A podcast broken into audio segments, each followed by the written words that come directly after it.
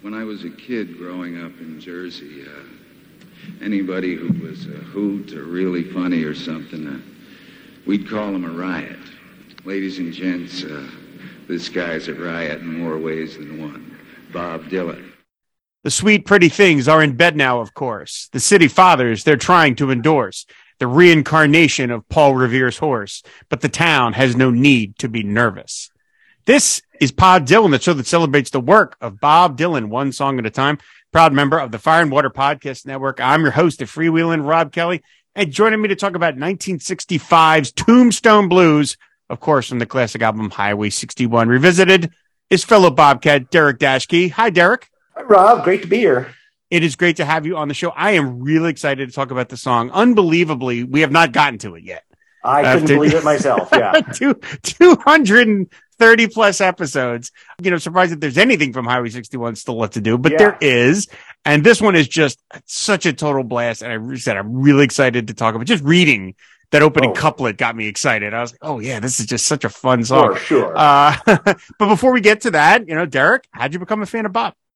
Well, um, I can thank my my friend Paul's brother who had won tickets to Dylan and Tom Petty at the Meadowlands Arena in uh, this would have been 80, uh, uh, 85, I think. And he couldn't go because he had a softball game. So he gave them to his brother, brought me.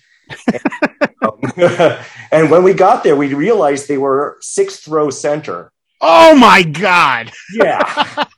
Yeah. And so, you know, with that, I mean, I knew who he was, I knew the big songs, um, but you, you don't come back from that the same person. Certainly not. Holy jeez. Yeah, have, I, I, was close enough to see all the times that both Dylan and Petty would light cigarettes, stick them in the neck of their guitars, and then forget about them.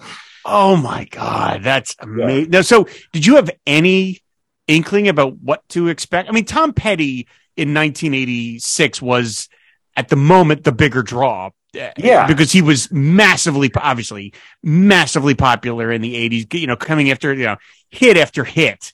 So he yeah. was probably, a, you know, the, you knew what you were getting.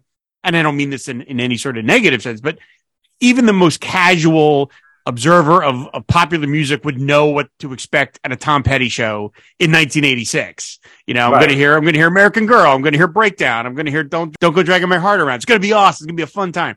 But Bob Dylan, 1986, a little more of an unknown very. No, so did you did you have any inkling of what to expect? I, I, think only like inkling's probably as good a description as any. You know, um, I I was born you know at the tail end of the '60s, and and I just gravitated towards that era of music. And I, I my first love really was the Monkees. Uh, and you know, I was able to to also wed that with the Beatles, and and sure, of course. where I was musically. But I was open to the '60s in all the ways that a, a kid growing up in the '70s would be. And so, you know, I, I I knew what to expect uh, from a Bob Dylan song, but not a show at all. uh, and I'd been to a couple concerts before. I had seen the the Kinks, and uh, I think I saw George Thorogood a couple of times in the same arena.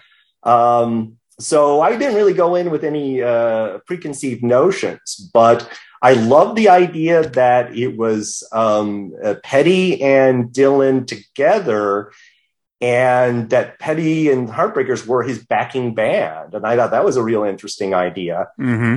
Uh, you might be familiar with the, the how the, the, the show was structured. Yeah, they, yeah, yeah. So they would play, you know, a full set, and then and then Dylan left, and then Tom Petty played a full set, and then Dylan, Tom Petty and Heartbreakers left, and Dylan came back and did an acoustic set, and then they all came back at the end. And I, um, I'll say, you know, I've seen him. Um, uh, we'll talk more about this later. But I've seen him four times and that's uh, even though it's the first show I've seen, it's the one I remember musically the most. Oh, sure. I mean, that's again, yeah. it's a huge, yeah. huge thing. He was doing a lot of covers during that yeah. during that time. A lot of like '50s rockabilly covers and stuff. Uh, I, I've, I've, I obviously never went to one of those shows, uh, but have some bootlegs and there's sure. a lot of really great stuff there. He really yeah. seemed to sink his teeth into those like Ricky Nelson songs he was singing and things like that. So, um, do you, do you remember, can you remember the experience of like what it, some of the stuff that he sang really stuck out to you? Well, the one that I really have a super clear memory of is Rainy Day Women, number 12 and 35. Mm-hmm. And I think I had not even heard that song before. And um, that was one I, I will remember for the rest of my life there. Um, I did have to go back on the um, the setlist.com or whatever that is and say, now what did he play then? and I, you know, it, uh, I knew I was going in prepared that most of the music was just going to kind of wash over me because, you know, I wasn't I wasn't really deeply into the catalog at that point because I was 17 or something. But uh, you know, looking looking at the set list, there was there was a pretty good um, it was a pretty good show and then it was um, you know i went to college pretty soon after that and you know like every good kid in this in college in the 80s i got really into dylan and i think at the first album i bought was um, the the greatest hits volume 2 which i thought was turned out to be a really good kind of overview of a lot of the work he'd done that wasn't part of you know the 60s repertoire at that mm-hmm. yeah uh, and I loved every song on there. And that, I think that really just opened up my mind what Dylan could be. And then I, I think I bought uh, Highway 61 and uh, Bring It All Back Home together. And then I think the last one I bought in college was uh, Freewheeling. Mm.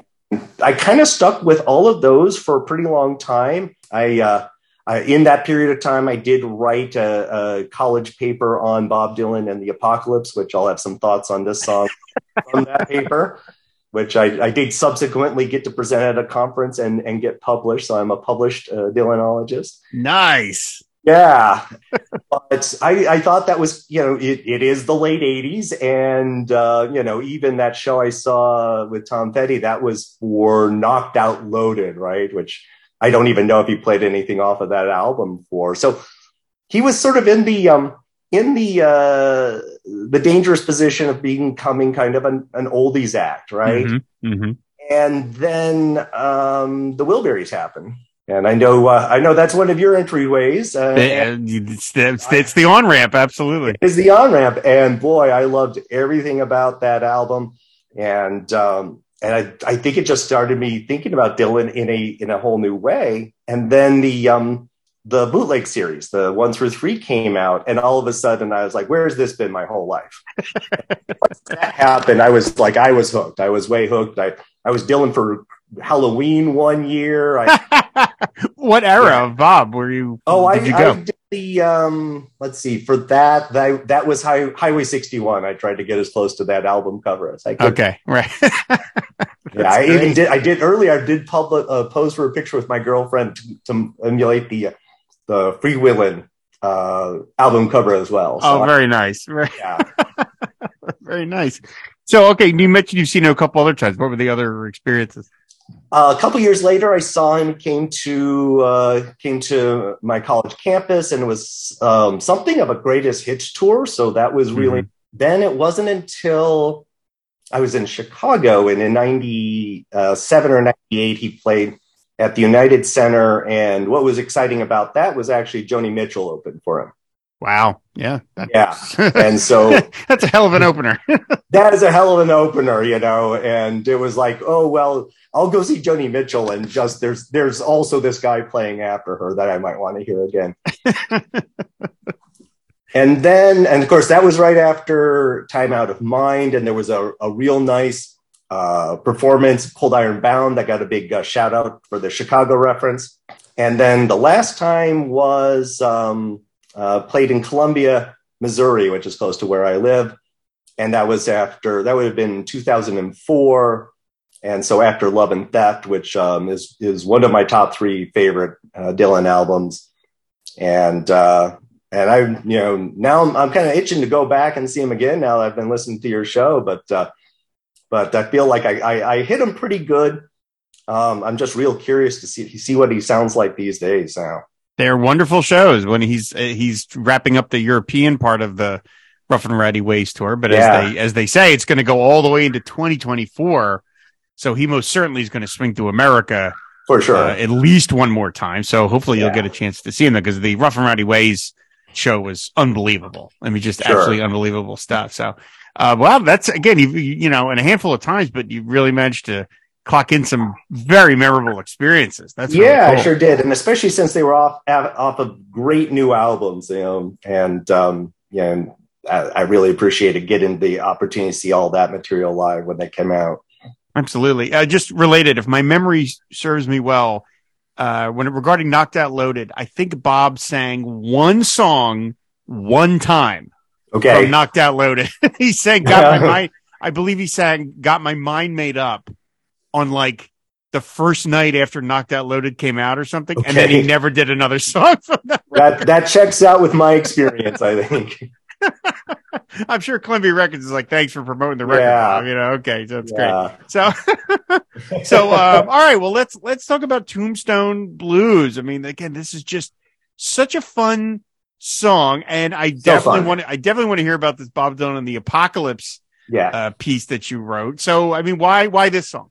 Well, I think let's start with it is it is it is a fun song. Um, it is rollicking. I think is the best word to describe it. Mhm. Um, it's a, such an interesting contrast coming. I think after uh, like a Rolling Stone, which is so focused on a person and, and that person's social circumstances, and then this one comes out, and this is about you know basically everything else, and it has this kind of hypnotic beat to it with all of these um, surreal non sequiturs.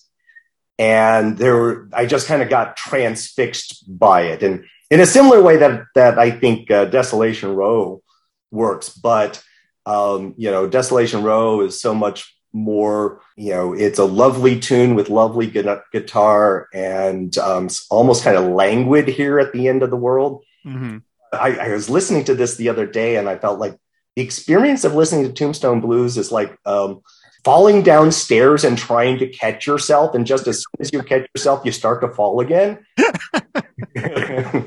It's funny that you uh, mentioned Desolation Row because I had that in my head of like to me this song is sort of the I don't want to use comedy equi- the comedy version of Desolation Row. yeah, certainly the use it. Lighthearted version of Desolation Row. And it almost if you if you want to say Highway 61 is a is anything like a concept record, which yeah, Yeah. come on, it really isn't. But but if you if you want to make those threads, you could sort of see the the narrator of our of this record, the guy who's traveling Highway 61 and surveying America as it exists in 1965.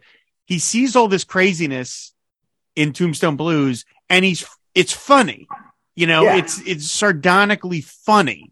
Uh, there's a lot of grimness in this song, but it's delivered. First of all, as you mentioned, that beat is so memorable. Yeah. The tune is so melody is is so catchy, but it's it's delivered with this sort of wry, sarcastic kind of feel to it. And the guy's having kind of a laugh. But by the time he goes through all the experiences of the record and he gets to Desolation Row, this shit's not funny anymore. no, You know, like it's like, Yeah. oh no, this is I've been through a lot and now I'm here on Desolation Row. But the guy in, in Tombstone Blues, he's having a good time surveying the, the craziness that he sees around him. Yeah, for sure. And um, it's it's what I noticed was that um, you know the first couple of verses are really about you might even say a small town life, but things are breaking down there. Um, and I think the middle portion is um, obviously reflecting uh, national experiences with an ongoing war. Uh, and then there seems to be this take on education and culture. So um, there's just everything's broken, to, to quote him later on in his career. Things falling apart.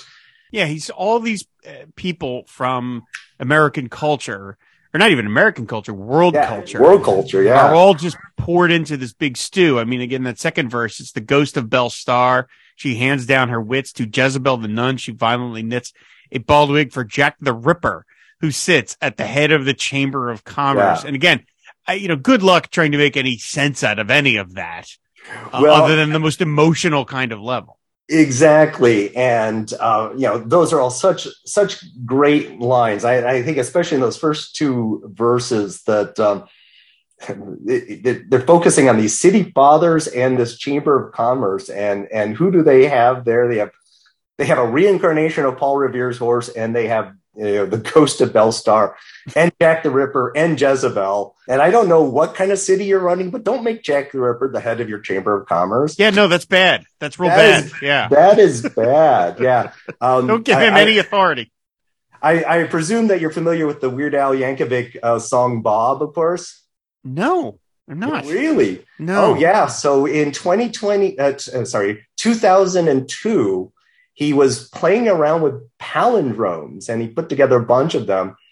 And he says, Well, I, I've got something that doesn't make any sense, but it sounds like it should mean something. Oh, I've written a Bob Dylan song. this is how he introduces it on tour now. And um, it's it's it's mostly cribbing the tune from Bob Dylan's 115th Dream, but it is nothing but palindromes sung like Bob Dylan in that 60s era. But I think that's really the attraction to songs like this is it's it it doesn't sound like it means anything, but it sounds like it means something. And that's the fun in, in in putting that together. It's so close to sounding like it's adding up to something, and then yet maybe it's not. I, right. I mean, how does one violently knit? Exactly. You know, like it, it sounds ominous. Uh, yeah. or like it's supposed to mean something, but when you look at it, you know, how, what? What? Like, what he's knitting is a bald wig for Jack the Ripper. You know? Yeah. How does right a bald? Is that a wig that's of no hair? Like what does? Yeah. You know. But like again, he's, a... he's delivering it with such style and such bravura that you don't think about it. You know, it just yeah. flies by. Um, and you mentioned, you know, of course, this comes after like a Rolling Stone. Imagine trying to find a song that could follow like a Rolling Stone sure. on a record. You know, imagine that. Yeah. Now, obviously, he Bob was at his peak powers in 1965. Uh, I guess one of many uh, iterations of his life that he's been at his peak powers. so we had a lot of songs, great songs to pick from, but any song that you put after like a Rolling Stone, you are kind of putting behind the eight ball a little bit. Yeah. Because how can it possibly live up to the energy of what you just heard? And yet this does in a completely different way. You it know, does. it, kind of takes its own path. And I almost want to say that this song is sort of sets the path for the rest of the album um, in a way that like a Rolling Stone does. I think like a Rolling Stone's almost sort of a uh, a mission statement, mm-hmm. but what the rest of the album is going to look like, it's it's it's sort of this chaotic um, tour through culture that you get starting with Tombstone Blues and and I, I think it's interesting that uh, yes, as we you know as as your listeners who have talked to you about almost every other song on the album now, you, you know, there's many of them that kind of stand out musically and and lyrically. And I almost feel like there's kind of under uh, Tombstone's Blues is kind of underappreciated hmm. for what it does there, but uh, it, I think that it's one of the songs I have virtually memorized just upon repeated listenings.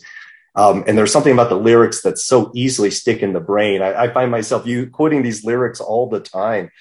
if somebody's making a big deal of something, I'll say, uh, I say, uh, "You will not die. It's not poison." What's the reaction when you say that? oh, they just look what? blankly at what? me. What? What? what yeah, okay. Uh, yeah. So he's got the refrain here. The mom's in the factory. She ain't got no shoes. Daddy's in the alley. He's looking for the fuse. I'm in the streets with the Tombstone Blues. Again, not that we can and really try and pull this apart because I don't think it's really, I don't know. I don't think it works in that, in that context. But the refrain, I mean, he obviously, he says it multiple times throughout the song. This is the closest you get to any sort of chorus is just the idea of, you know, the, the, the authority figures in this person's life are off. They're dissolute. They're off and they're busy. They're not there to protect you anymore. Your mother's in the factory. She's your mother's in a factory and she ain't got no shoes. That sounds kind of bad. Yeah, that sounds bad. Daddy's in the alley looking for the fuse. I mean, who who the hell knows what that means? But they're distracted. They're yeah. not. They're not there to protect you. And as much as Bob, I mean, Bob, how old is he when he does this? He's 24. He's 24 mm. when he's mm. writing this. You know, I mean, he'd have been uh, out of, uh, out of Minnesota for a little, a while, but he knows he's speaking to a young audience that is feeling that way. You know, it's feeling that way of like the old senses of the guardrails are being broken down and we're all trying to figure out what life is like in this new right. paradigm kind of. And, and what's at the end of that is, is a tombstone yeah. And I, it's, it's funny, but this, you know, this this kind of specter of death hangs over the whole thing. And and I was going to ask you, Rob, uh, what do you make of the fact that you know the official lyrics everywhere say that Daddy's looking for the fuse, but listening to the song on the album, it sure sounds like it just says he's looking for food. I, I can't pick out the fuse from the way he sings it. Yeah, I sometimes I, I, I when I read these words, I'm like, does he say fuse? And no. there's sometimes where I'm like, okay, I guess you could hear that, but I always, yeah, I think he always, I think when I hear it, he's, he's saying food. Food, but, and I think food's even more dire, right? You know, yeah. if you're going to want, it's one thing if he's looking for the fuse because that suggests, well, you know, lights are out, but he's going, he's seeing if he can put them back on. But if he's scrambling for food in the alley, he's even worse off than Mama. Yeah, that's yeah, that's real bad. Um, yeah. so then he goes on. He says the hysterical bride in the penny arcade, screaming she moans, "I've just been made." Then sends out for the doctor who pulls down the shade and says, "My advice: to not let the boys in." Yeah. Uh, now there, it's some again, kind of an ominous thing. It's a it's a hysterical bride who has maybe been assaulted by somebody. Mm-hmm. Uh, they've just she's just been made. Again, it depends on how you want to how you read take, that. Take, yeah, you, know, you want to read that, but it just been made could be. And then the, you know the doctor pulls down the shade, which suggests again a sort of like a private consultation. And then my advice is to not let the boys in, uh, which is you know like well, thanks. You wish you should have told me that earlier. You know, yeah. you're telling me that now. That's not doing me any good. We're but closing the barn door. Yeah, exactly, exactly. And you know, the idea of it's why is there a bride in a penny arcade? Mm-hmm. Uh, again, I almost feel that that's just meant to be an old timey reference. It doesn't have any yeah. meaning outside of that, but it's it's kind of a it gives you a it paints a picture in your head, you know, just, more than just nothing's it where it should be in this song. Yes, Yes. You know, and it starts in the most normal of places, but then nothing should be there. Jack the Ripper shouldn't be there, and Paul Revere's horse shouldn't be there and a, a, a historical bride should not be in a penny arcade. So, you know, nothing is as it should be, and yet there still seems to be doctors and chambers of commerce that are trying to make just make things work as normal. Hmm. Hmm. Yeah. Then, oh, yeah. Yeah. Yeah. And then right after the doctor, you get a medicine man. So now somebody else is going to come with a, a different uh, tack. You know, there's just this episode with this with this bride that is you know in some ways trying to get her to calm down by minimizing her experience mm-hmm. you know stop all this weeping swallow your pride you will not die it's not poison and um, you know maybe to some degree that's trying to get the you know the the protest uh, culture to uh, step back a notch i don't know you know are, are things as bad as they seem or or are these unreliable doctors and medicine men who are saying, well, you know, you're right, but don't talk about it. Mm, right, more authority figures that are not not helping. Yeah, stop yeah. all this weeping, swallow your pride. So it's saying, well, yeah, you're it's your pride that makes you cry like this. It's nothing we've done. Right, exactly. Yeah, it's like, well, this is not. She's just been made. This is not her yeah. pride she's talking about. So yeah, uh, and then he goes back to the, the, the, the chorus of the moms in the factory. And then, well, John the Baptist, after torturing a thief, looks up at his hero, the commander in chief, saying, tell me, great hero, but please make it brief. Is there a hole for me to get sick in? That again, that's another one where I'm like, okay, you know, wh- whatever. I don't know. I don't know. I don't know exactly what any of this is supposed to mean, but it, yeah, it, again, it sounds interesting. And when I was um, thinking about this in you know, for my uh, my original paper, I took that pretty uh, literally. So you know, taking the, the commander in chief to be president at the time. So I I, I identified it right as uh, as Lyndon Johnson. Lyndon Johnson, right? Um, which then uh, was uh, gratifying when I'm watching uh, the I'm Not There film, and there as they're quoting that, they flash a picture of Lyndon Johnson. I said, oh, I nailed it. um, that's a, maybe as, as explicit as he gets as a commentary on the Vietnam War. I don't know. Right, right. I mean, they said people have pointed and they said this is probably the the only real time he's sort of specifically uh, mentioned. Well, again, in the in the next verse, mentioned something you could say is almost directly a Vietnam reference. Yeah. Which again, considering that Bob Dylan was such a spokesperson, kind of, although of course he would claim he wasn't for right. the stuff in the '60s, uh, that it's amazing that there's really, oh, you know, maybe one or two references across the songs directly referencing yeah. the the greatest uh, issue in, in, in American life at that time. And he said the commander, the commander in chief answers him while chasing a fly, saying death to all those who would whimper and cry. At dropping a barbell, he points to the sky saying the sun's not yellow, it's chicken. Now, the death to all those who would whimper and cry sounds, you know, an awful lot like stop all this weeping, swallow your pride. Yeah. It's a, it's another authority figure telling people stop your bitching, just stop complaining about everything. But then the phrase "the sun's not yellow, it's chicken."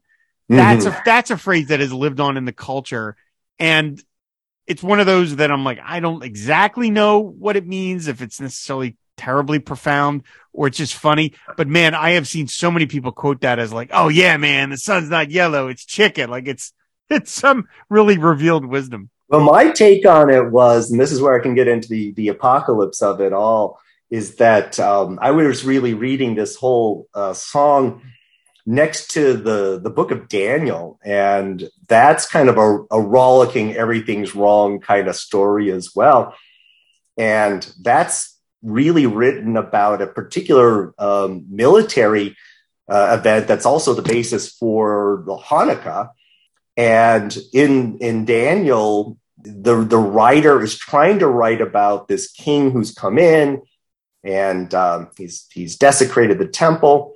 This is a king named Antiochus IV uh, Epiphanes, about 168 BCE, and um, this this uh, king seems to think he's God, and he's making all these proclamations and and wants to be to to control the sky. And uh, and so I kind of took that as as a way of thinking about what happens when when a ruler just thinks that they are un- unbounded by reality. You know, they mm-hmm. can ending that the sky changes color, or you know, you know, can turn the sky into a chicken. I don't know, but mm. uh, but I this I thought both of these lines are really interesting because they kind of take some of the piss out of this commander in chief, mm-hmm. and um, you know, even he has a um, John the Baptist is looks at his at the commander in chief as a hero, and all he wants to do is get sick in a hole. I I always figured that if the sun's not yellow, it's chicken meant anything. Uh, was that it meant that that someone is trying to tell you that what you're seeing isn't what you're seeing? Yeah, you know, it's, like uh, it's gaslighting, believe, as we'd say. Yeah, today. yeah, right, exactly. You believe me, your own your own lion eyes kind of thing, where it's like, yeah, this which, that the sun's not that. It's this other thing, which just sounds like gibberish, but it's someone trying to sell you on it. Now, isn't that the story of Vietnam? Really? Yeah, right. It's it's not a disaster. Everything is going according to plan. We we we uh, had to destroy the village to save it. Yeah, we're inches away from victory. We just need another one million yeah. troops yeah. to get to get us there. We only have to spend another, you know, eighty billion dollars to get it done and stuff like that. But yeah, it's a yeah, yeah, yeah. Um, again, that that line, and again, the way uh, Bob sort of cocksure delivery, it's it's the the confidence really does put you across, you know. Oh, for it's, sure. It's that it doesn't. It, again, it, this the the the line could just be sort of nothing if you really want to examine it. But the way he says it, it sounds like, oh my God, I've just been pointed out some amazing thing has just been pointed out to me. Now, so the the piece about the apocalypse, Bob yeah. Dylan and the apocalypse. I mean, what is the where was the connective thread between this song and what you wrote? Well, there's a style of writing about history as it's happening that, that occurs in some of the some of the apocalypses, and this would be true of the book of, of Revelation as well. Um, but the the apocalypse is like the book of Daniel. They're trying to to essentially say that um, what you're seeing unfolding in history is not the real story. That history is kind of crazy.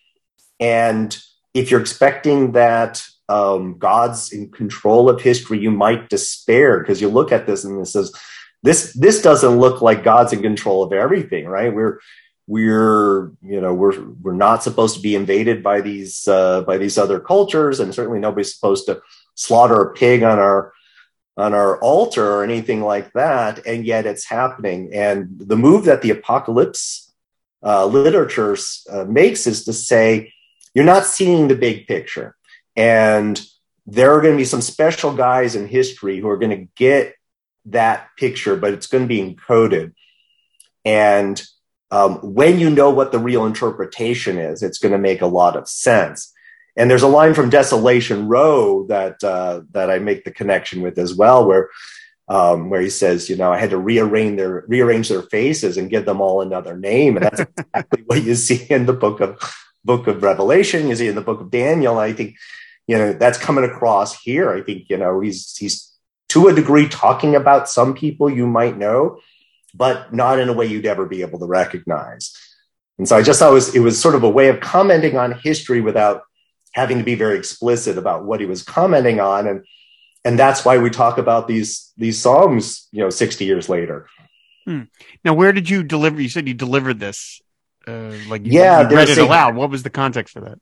Uh, there's a, uh, a annual Jewish Studies Conference that is um, housed in. It started at Creighton University in um, in Nebraska, um, and has since then uh, incorporated itself into some of the UNO system. But um, I've presented at this conference a, a, number of times. I think four or five times now, almost as many times as I've I've seen Dylan. Um, but the the the theme of the conference was called uh, 350 Years of Judaism in American Popular Culture. Hmm. And um, really very, very cool uh, conference. Um, it was where I learned that the first portrayal of Hitler on in, a, in an American movie was by one of the Three Stooges.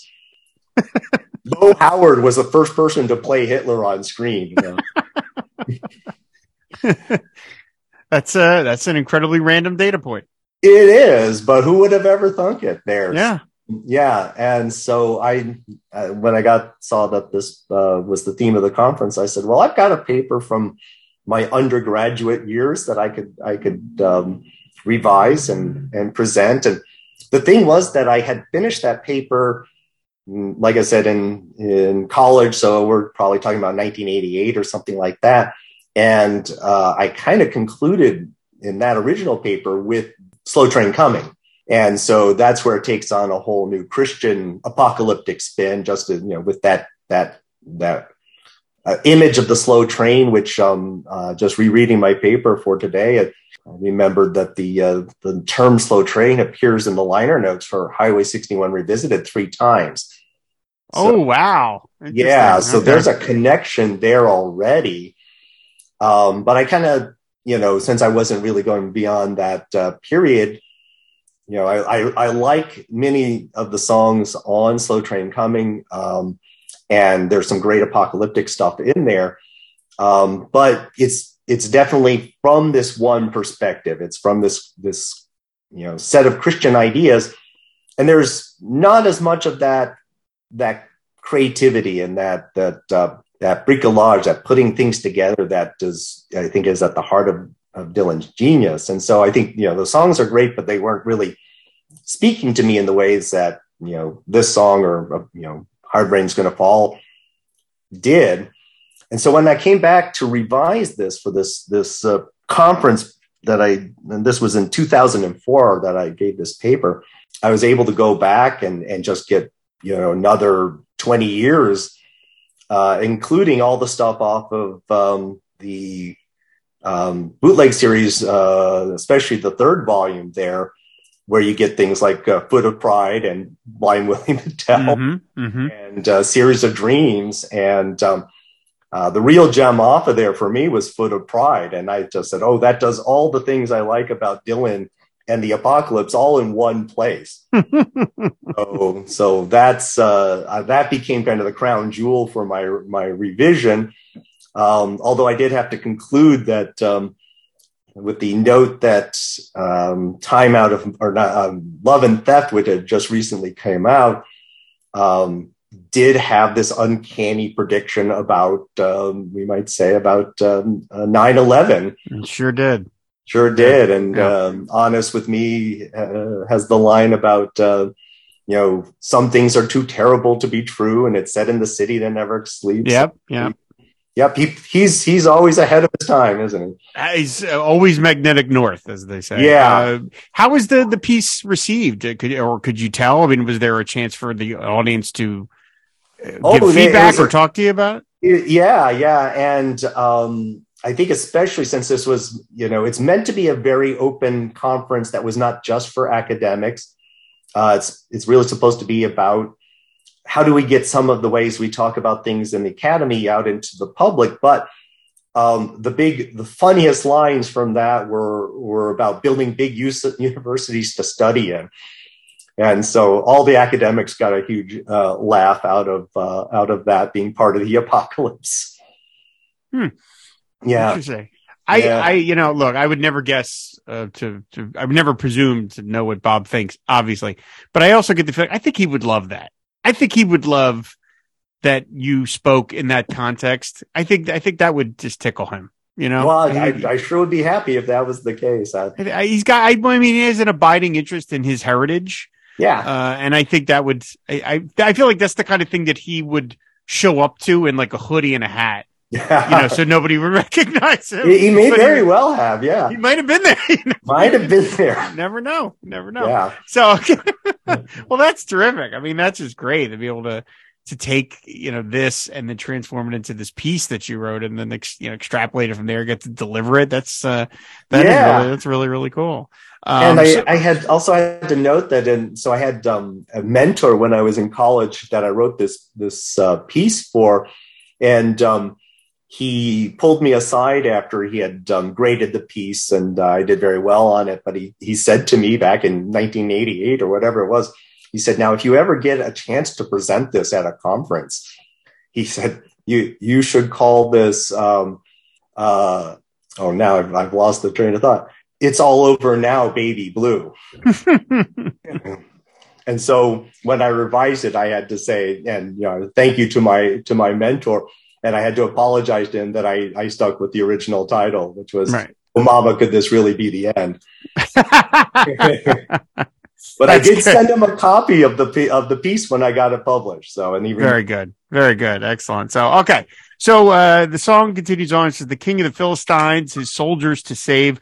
Puts jawbones on their tombstones. There we got tombstone in there. Yeah. And now on, on BobDylan.com, it says flatters their graves. I've always heard him sing flattens. That's what their, I their hear graves. as well. Yeah, I mean, flatters their graves. I mean, that's that makes even less sense than anything even else. Less sense, especially if you're putting jawbones on their tombstones. Yeah, how do you how do you flatter a grave exactly? Flatten yeah. a grave feels like you're you're you're you're tamping the dirt down kind of thing. Uh, to me, that's what a flattening a grave. Right, almost to to erase them so they exactly right. Yes, completely. Yeah, and then he puts the Pied Pipers in prison and fattens the slaves, and then sends them out to the jungle. And there you go, fattening the slaves and sending them out to the jungle.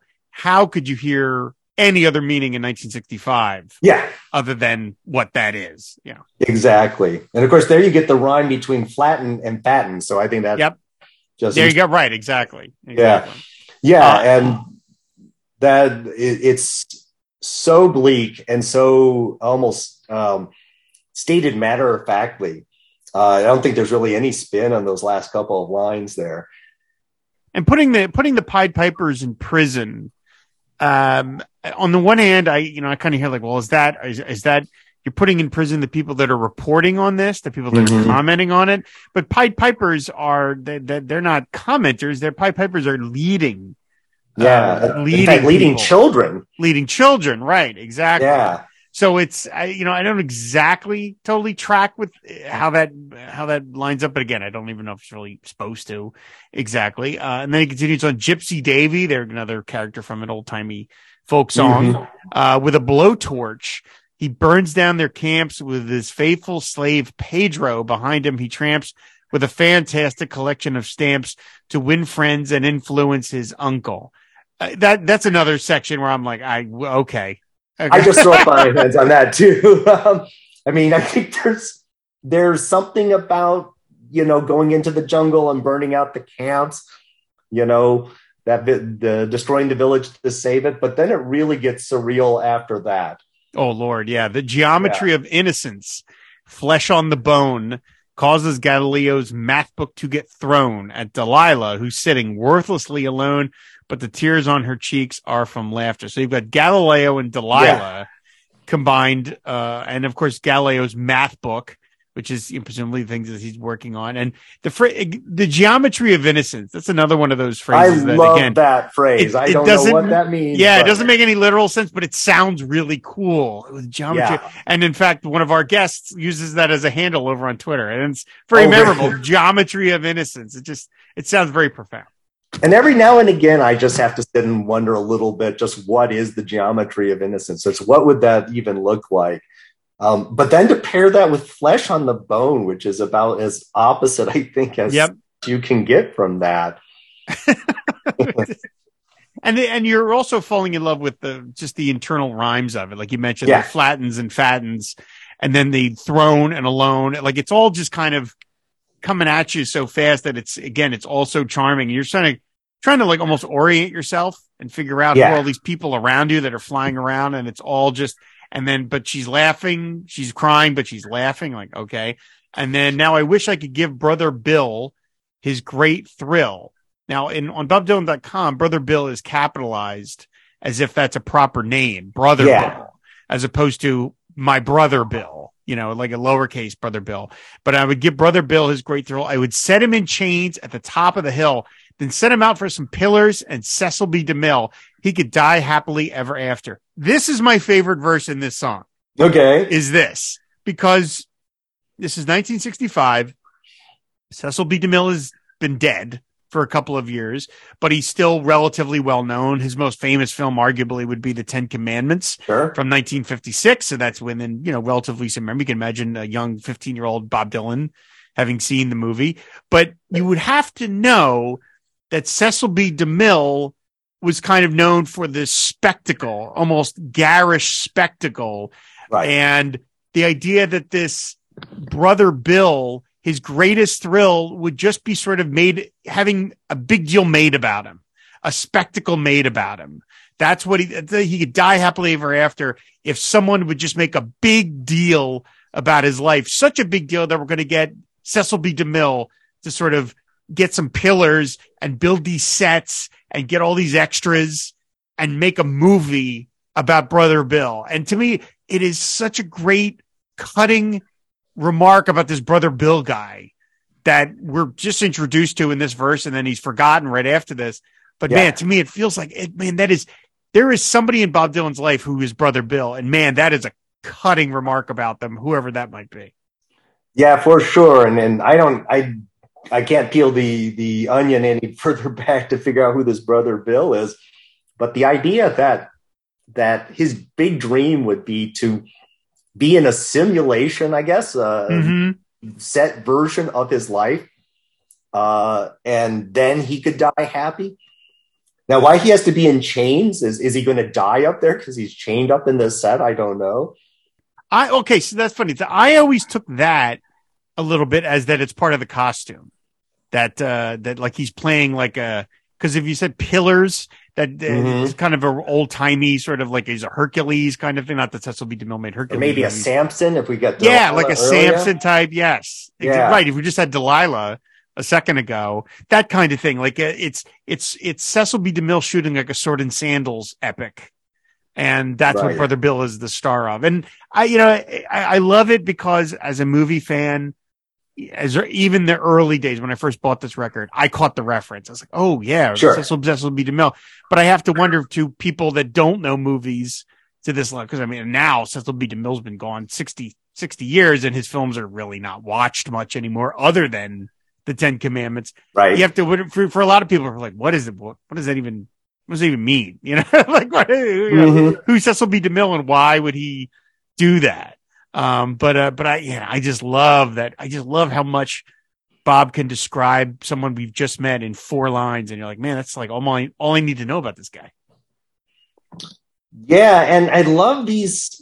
Like I said at the top of the shows, all of these verses they they get going, and things seem to be really bleak. And then there's almost this punchline at at the end of it. So Delilah is is crying, but then the tears on her cheek are from laughter, and and and we're setting this uh, brother Bill to be you know in this movie set, but it's it's the the greatest thing that ever happened to him yeah, you're right. Yeah, it's the best.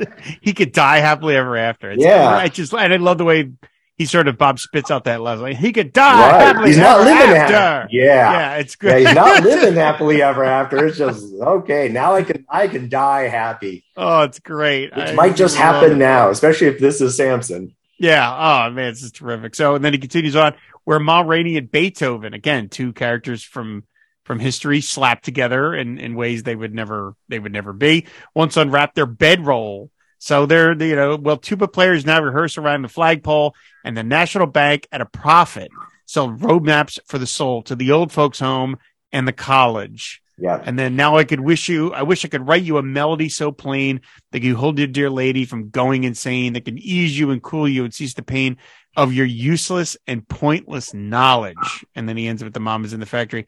So man, um, this is, I think, is this the only part of the song where you've got an, where you've got an I? I think the rest of the song, right? Oh yeah, I mean, switches got the refrain, right? But, this is the only. Wish I could give Brother Bill his big thrill. So I guess. Oh, that's true. He just he just says that. Yeah, um, but he's talking to someone directly here.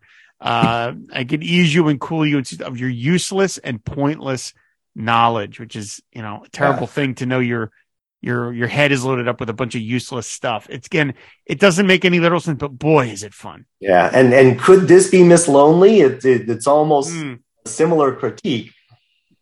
Going back to like a Rolling Stone, mm-hmm. right? Um, and of course, uh, you know, coming from the academic uh, uh, world, I think these are you know another kind of dig at academia, which uh, which Dylan kind of has a habit of doing which is why that that line about uh, building universities to using money from sin to build big universities to study and got a big big laugh at that conference. But you know, these two lines here that are in, in parallel on the verses um, about selling roadmaps to the soul, both to the old folks' home and the college. And then the banks are going to make a, a, a profit off of that. So, sort of suggesting that you know, kids in college they they need to buy a clue, perhaps. Mm-hmm. And then just, I think, and then just that cutting line at the end that uh, could ease you and cool you and cease the pain of your useless and pointless knowledge. So what, what is making her going to go insane? It's, it's that she has knowledge that's pointless and uh, she can't do anything with it. And it has undermined the whole, I guess, the whole purpose of becoming educated and now she has nothing to do with that. Yeah, yeah. I, I love. I said I love the uh, the comparing the old folks home and the college or two yeah. two places presumably of of no nobody's thinking anymore. People are just kind of wasting away. Uh, and so yeah, you talk about going to the you road. You're buying a roadmap for the soul. You're you're giving instructions on right. how to live at the old folks home and the college, and then of course at the college maybe that's where your head is being filled with useless and pointless knowledge. Well, I certainly have been accused of that in my, in my life, for sure. yeah. And, and, and, there is a certain pain to it. I'll, I'll also admit that. Yes. Yeah. And again, you've got this amazing, the like, Michael Bloomfield guitar going. Oh yeah. In the background, just bang, you know, bow now, now, now, now, now, bow now, now, now, now, I mean, just un- unreal. Now, uh, live wise, uh, this has not been performed that much, considering it's only been done 169 times. Yeah, since I'm not entirely surprised. Yeah, it has been last yeah. done in 19, last done in 2006. That's not very much. I mean, it has appeared on a couple of live albums. It was done on Real Live, and the version outside of the, the this original one, the one I'm most familiar with is the one from the MTV Unplugged set because it opens the set. And I mentioned this on other episodes that back when I worked at a video store, I used to work in the in the day, and it would be me and the the manager, and he would disappear into the back room for like two hours to do the the the, the previous night's receipts and just do whatever other stuff what it you know he wanted to do. So I basically was in in the store by myself, and I could put on the closed circuit TVs whatever I wanted, and almost every day I put on the set the okay. Bob Dylan Unplugged VHS. And so I got to know these versions of the song so well that in my head, I almost hear the unplugged one more than I hear the Highway 61 okay. version. So that's the, and he doesn't, it's pretty much the same song. I mean, obviously it's done acoustically, but it's, he doesn't change the words or anything like that. Now, there, the one other alternate version that I really enjoy, uh, have you heard the one with the Chambers Brothers on it? I have not. Which, what album's that on? That's on one of the bootleg series and okay. it's, you've got this this uh like this blues band, the Chambers Brothers, singing uh singing along with the chorus when Bob okay. does the Mamas in the Factory, and you've got these guys singing along, and it is so fun. It oh. is. It gives it such a great lift. Now I could see why Bob maybe didn't use it because it would be the only song on the whole record that's not his. That has that has another voice on it. Okay. And so I could see why it maybe doesn't it just didn't fit with what they wanted. But boy, is it fun to hear them, these guys, uh, and this like these deep voices singing along. Mom's in the factory. She ain't got no shoe. It's so, it's such a fun take that I almost wish they had used it.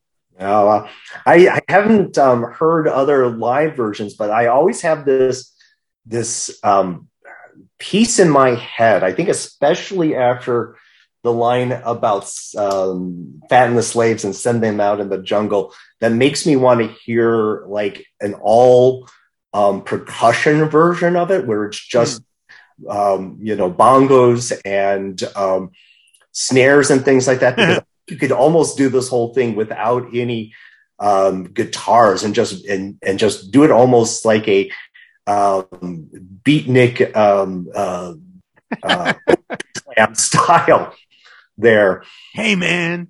yeah.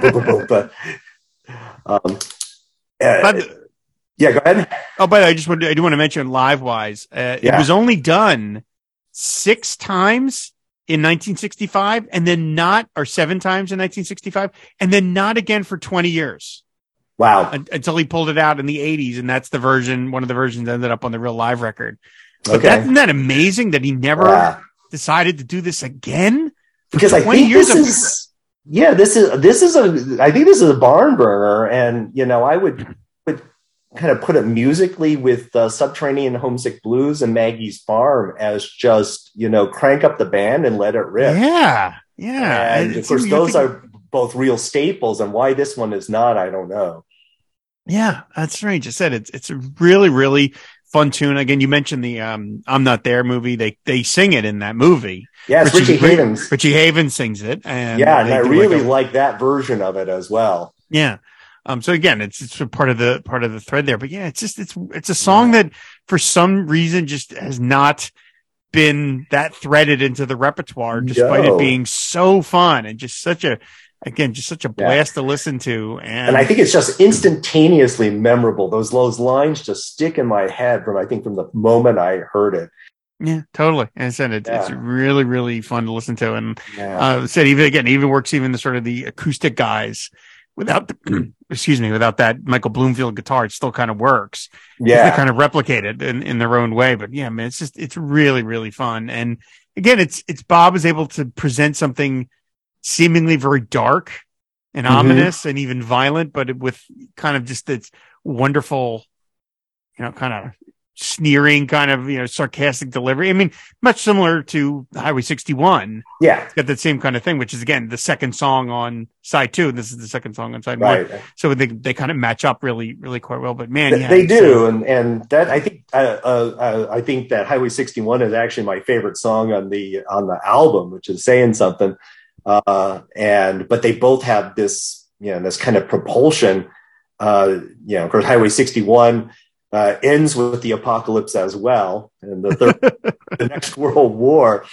And I, I do think those, you know, that and Tombstone Blues and Desolation Row um, are all are kind of all of a piece in that way. Just just watching things fall apart and you know just being along for the ride. I wonder what that's like. Yeah. so. No, I, am sure no no any any correspondence to our modern day and age is purely coincidental. Exactly, exactly. so yeah. yeah, man, it's just an absolutely terrific, terrific song. So, well, uh, Dereck, thank you so much for for coming thank on you, the show to talk about this. Again, I can't uh, believe we uh, taken this long to get to this really fun song, but this is just terrific happy to fill in that gap for you. I could I could talk about this all day. So what a what a great treat to get to talk to you about the truly one of my favorite songs in the the Dylan corpus and and one just I, I always come back to here 40 years later I'm still finding new things in it. It's always amazing. So before we sign off here, I got to ask you our standard exit question for new guests, which is if there's any album or any Bob recording. Again, I'm, i keep saying album, and I mean say expanding it to recording because now we have like the uh, philosophy of modern song audiobook yeah. included in the, in that uh, selection. If there's any Bob recording you could sit in on, what would you like to have heard? Be a fly on the wall. Well, uh, originally I was going to go real classic and say the, the Highway 61, but I changed my mind and I'm going to say I want to sit in with the Wilburys. Yeah. Mm-hmm. Yeah, a bunch of people will pick that. You don't need to explain it. You're getting Petty, you're getting Bob, you're getting Roy Orbison, you're getting. Yeah, I mean, and just you know, that just looked like the, the most fun you could ever have with that bunch of guys.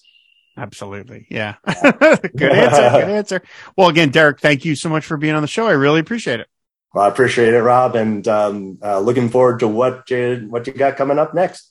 All right. So, of course, everybody, you can find back episodes of the show on our website, fireandwaterpodcast.com. You can subscribe to Pod Dylan on any podcatcher of your choice. And if you want to support the and Water Podcast Network, of which Pod Dylan is a part, please go to patreon.com slash FW podcast like these fine folks did. Robert Ward, Steve Cronin, Max Hutzel, George Doherty, Joachim Meckel, Paul Ruther, and Henry Bernstein. So thanks so much for that, everybody. And uh, so that's going to do it. Thank you for listening, and we will see you later. Bye. Cecil B. DeMille, movie pioneer and one of the most colorful figures in the history of the cinema, is dead of a heart ailment at the age of 77. These scenes were taken on location during the filming of one of the lavish pageants of biblical and ancient history that won him perhaps his greatest fame. They recall the personal flair that made him unforgettable as a person. They recall, too, the colossal spectacles produced on a lavish scale throughout the career that was marked for success at its beginning in 1913 with his production of The Squaw Man, one of the first full-length feature films.